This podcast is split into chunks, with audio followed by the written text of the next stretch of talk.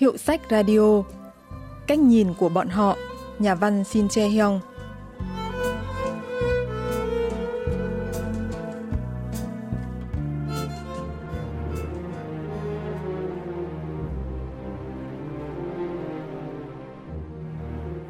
Khi hắn ta bước vào tầng hầm thì trời đã rạng sáng như lúc này. Hắn đã đột nhập vào nhà bằng cách cắt lưới chống mũi thành hình chữ L rồi xuyên qua cửa sổ. Bất ngờ, hắn ta tiến đến cạnh giường và lấy con dao nhọn đã chuẩn bị sẵn. Không biết có một chút do dự nào ở nơi đầu mũi dao mà hắn ta đang cầm hay không. Điều chắc chắn duy nhất là con dao đã đâm vào phần cơ thể phía trên của cô gái.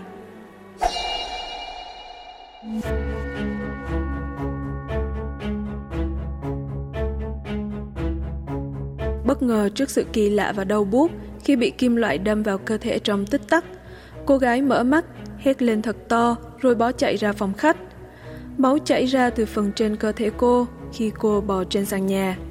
Cô cố hết sức nắm lấy cánh cửa. Con dao của hắn đâm vào mu bàn tay cô. Máu nhuộm đỏ tay nắm cửa. Khi thấy máu tuôn ra xối xả từ xác chết, hắn ta đi ra ngoài qua lưới chống mũi cửa sổ mà hắn đã cắt để giấu xác và sau đó quay trở lại với một chiếc vali lớn.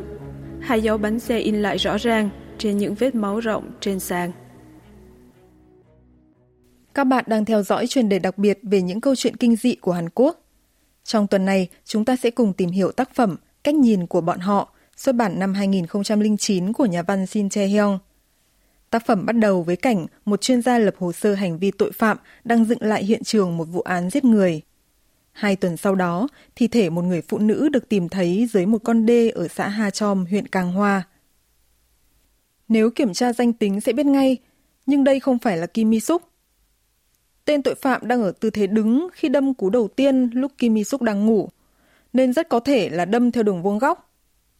Nhưng khi nhìn vết thương trên thi thể này, sẽ thấy hung khí đi xiên chứ không đi thẳng.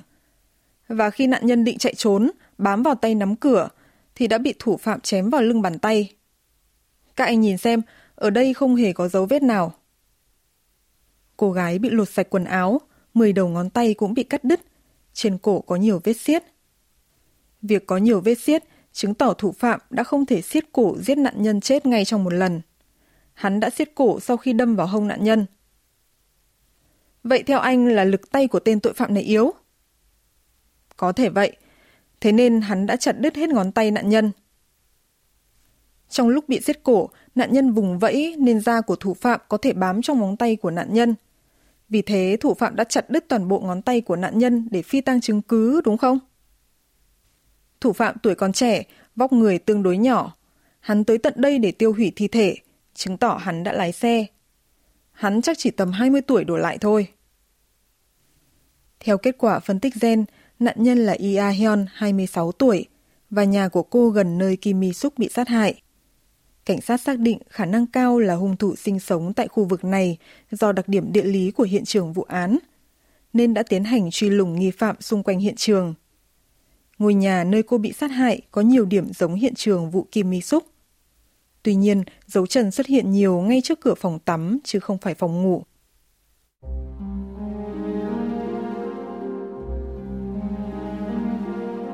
Phải chăng hung thủ đã ở trong nhà tắm?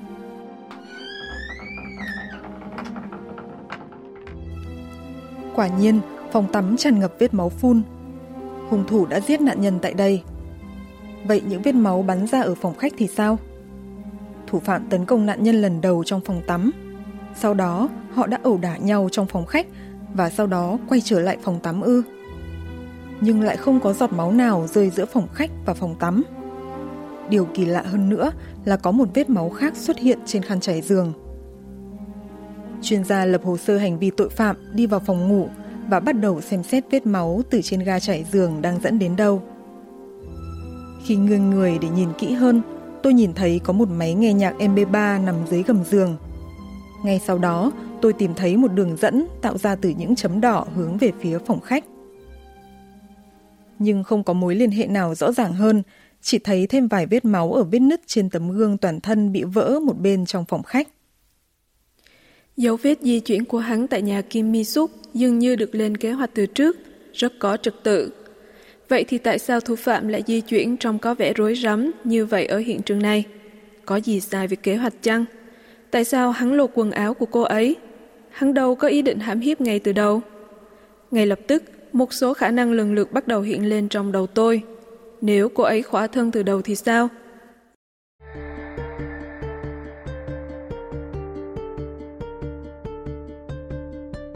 Hắn sẽ không dễ dàng tấn công nếu như không biết việc phạm nhân đang ở trong phòng tắm.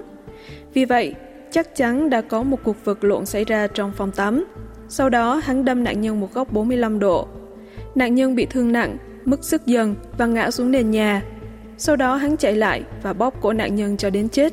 Có đúng không nhỉ? Và lúc mới đột nhập vào nhà, hắn đã nghĩ rằng nạn nhân đang ở trong phòng ngủ. Có lẽ khi nhìn qua cửa sổ, hắn đã thấy có một ai đó đang nằm trong phòng ngủ. Tôi nhanh chóng đi vào phòng ngủ để kiểm chứng câu hỏi cuối cùng. Sau khi bật nguồn của máy nghe nhạc MP3 rơi dưới gầm giường, tôi kiểm tra trạng thái âm lượng. Mức 30 là cao nhất, âm lượng hiện tại đang ở mức 25. Ở mức âm lượng này, khả năng cao là không nghe được âm thanh từ phòng tắm.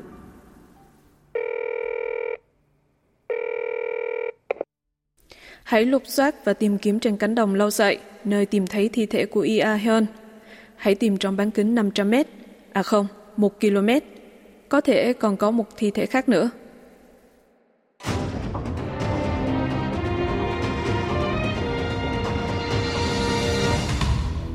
Khi nghe suy đoán có thể có hai nạn nhân, đội trưởng đội hình sự số 1 huyện Cang Hoa đã lộ rõ vẻ khó chịu. Vụ này điều tra còn chưa đâu vào đâu, giờ đâu phải là lúc đi tìm kiếm theo kiểu suy luận đó.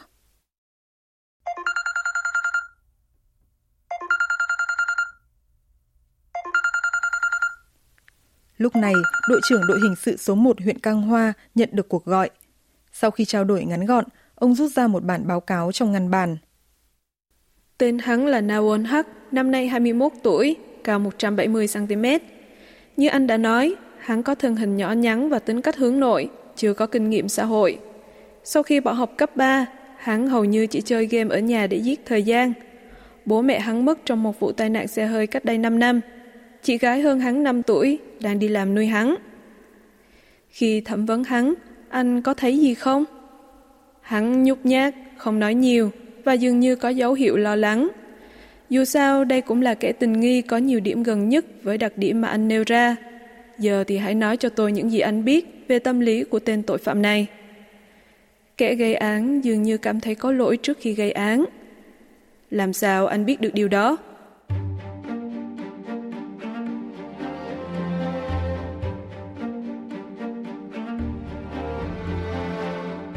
Đó là vì chiếc gương vỡ đặt tại hiện trường nơi Yi bị sát hại. Nhìn máu bắn tung tóe qua các khe nứt, có thể thấy rõ ràng hung thủ đã đập vỡ gương trước khi làm nạn nhân tắt thở. Hắn cảm thấy áy náy khi chứng kiến cảnh mình đứng giữa hiện trường đầy vết máu và nạn nhân thì gục xuống xin tha mạng. Vì vậy tôi đoán hắn đã đập vỡ gương. Nhưng nếu hắn tiếp tục giết người thì sẽ càng dấy lên khoái cảm từ bên trong. Vậy chúng ta phải hành động nhanh lên. Đi thôi. Đi đâu cơ? Họ nói đã tìm được một thi thể khác ở cánh đồng lau sậy. Khi tìm đến nhà của Na Won Hắc, họ thấy một bên của sân trước có dấu vết của mặt đất bị đào lên và sau đó được lấp lại. Hôm qua tôi đi làm về thì không thấy nó đâu nữa. Điện thoại để ở nhà nên không liên lạc được. Nhưng có việc gì vậy ạ? Trong khi đội trưởng đội hình sự số 1 nói chuyện với người chị gái, chuyên gia bước vào phòng của Na Won Hắc. Trên điện thoại di động trong ngăn bàn có ghi lại các cuộc gọi nhỡ của người chị lúc 9 giờ 30 phút tối và 1 giờ sáng. Tại sao các người lại tự ý vào phòng của em tôi vậy? Chuyên gia nhanh chóng bỏ điện thoại của Na Won Hak vào túi và ra ngoài phòng khách. Em trai cô đang là nghi phạm của vụ án lần này. Em tôi không phải là người như vậy, thật đấy. Trước tiên phải tìm được em cô đã. Cô cho chúng tôi một bức ảnh có rõ mặt cậu ấy. Đội trưởng đi ra ngoài trước để tìm hiểu thêm về Na Won Hak.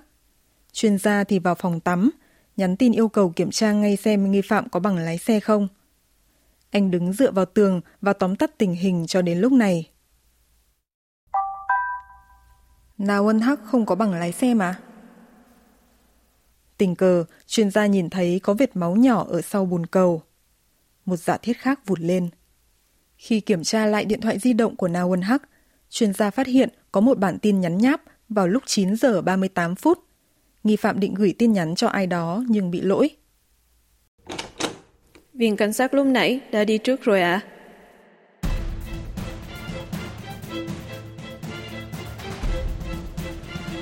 Một giọng hoàn toàn khác với lúc nãy. Cô gái tiến về phía phòng bếp, lấy cái gì đó từ trong ngăn kéo và nói tiếp. Anh cứ nói tiếp đi, tôi sẽ nói những gì tôi biết. Tôi chỉ hỏi một câu thôi. Tại sao cô làm như vậy? Anh nói gì? Tôi không hiểu. Cô nói khi về nhà lúc 8 giờ rưỡi thì đã không thấy em trai đâu, đúng không? Chuyên gia lôi điện thoại của Nawon hắt trong túi ra và đặt lên bàn. Nhưng có lịch sử tin nhắn gửi bị lỗi lúc 9 giờ 38 phút. Tại sao cô lại giết cả em trai? Một lưỡi dao dài khoảng 10cm lóe sáng trong ánh sáng mờ ảo. Không một chút do dự nào trong ánh mắt. Rõ ràng, cô ta chẳng còn cảm giác tội lỗi khi ra tay giết người nữa. Sao đứa nào chết dưới lưỡi dao này cũng nói nhiều như mày thế nhỉ? Tiếng bước chân tiến đến của cô gái khiến tôi nhăn mặt. Phải dừng cô ta lại bằng mọi giá. Cô đã giết ba người phụ nữ vô tội, chôn một người ở sân trước, vứt hai người ở cánh đồng lâu sậy và giết ngay cả em trai mình trong phòng tắm khi thấy vùng điều tra dần bị thu hẹp. Im miệng!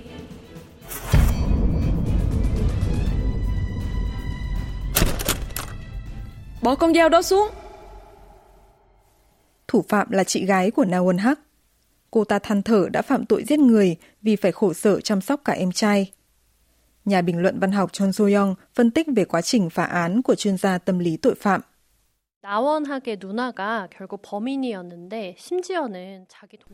Cuối cùng thì chị gái của Naonak chính là thủ phạm và cô ta thậm chí còn đổ tội cho em trai mình biến cậu ta thành nghi phạm chính. Nhưng ngay cả sau khi bị bắt, thay vì cảm thấy tội lỗi, cô ta tự nhận mình là nạn nhân của xã hội. Cô ta quá quyết tin những lời nói của chính mình nhưng chỉ có nhân vật chính biết rõ rằng những lời đó chỉ là bào chữa.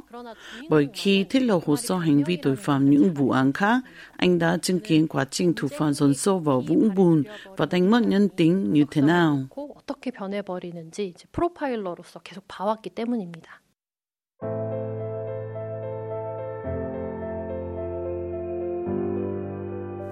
Tôi rời đồn cảnh sát và về Seoul, men theo một con đường dài.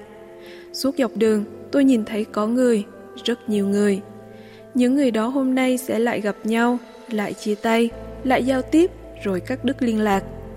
Nếu một trong số họ bị sát hại, trước tiên chúng tôi sẽ điều tra và tìm hiểu những người xung quanh nạn nhân. Bởi vì ai cũng có thể có những lý do nội tại, có thể trở thành động cơ giết người. Chúng ta có thể hoặc không hiểu những lý do đó. Vì vậy, tôi phải nhìn thế giới này bằng đôi mắt nứt nẻ như họ bằng cái nhìn kỳ quá như tấm vương gỡ. Giờ đây, tôi không thấy gì ngoài những điều đó.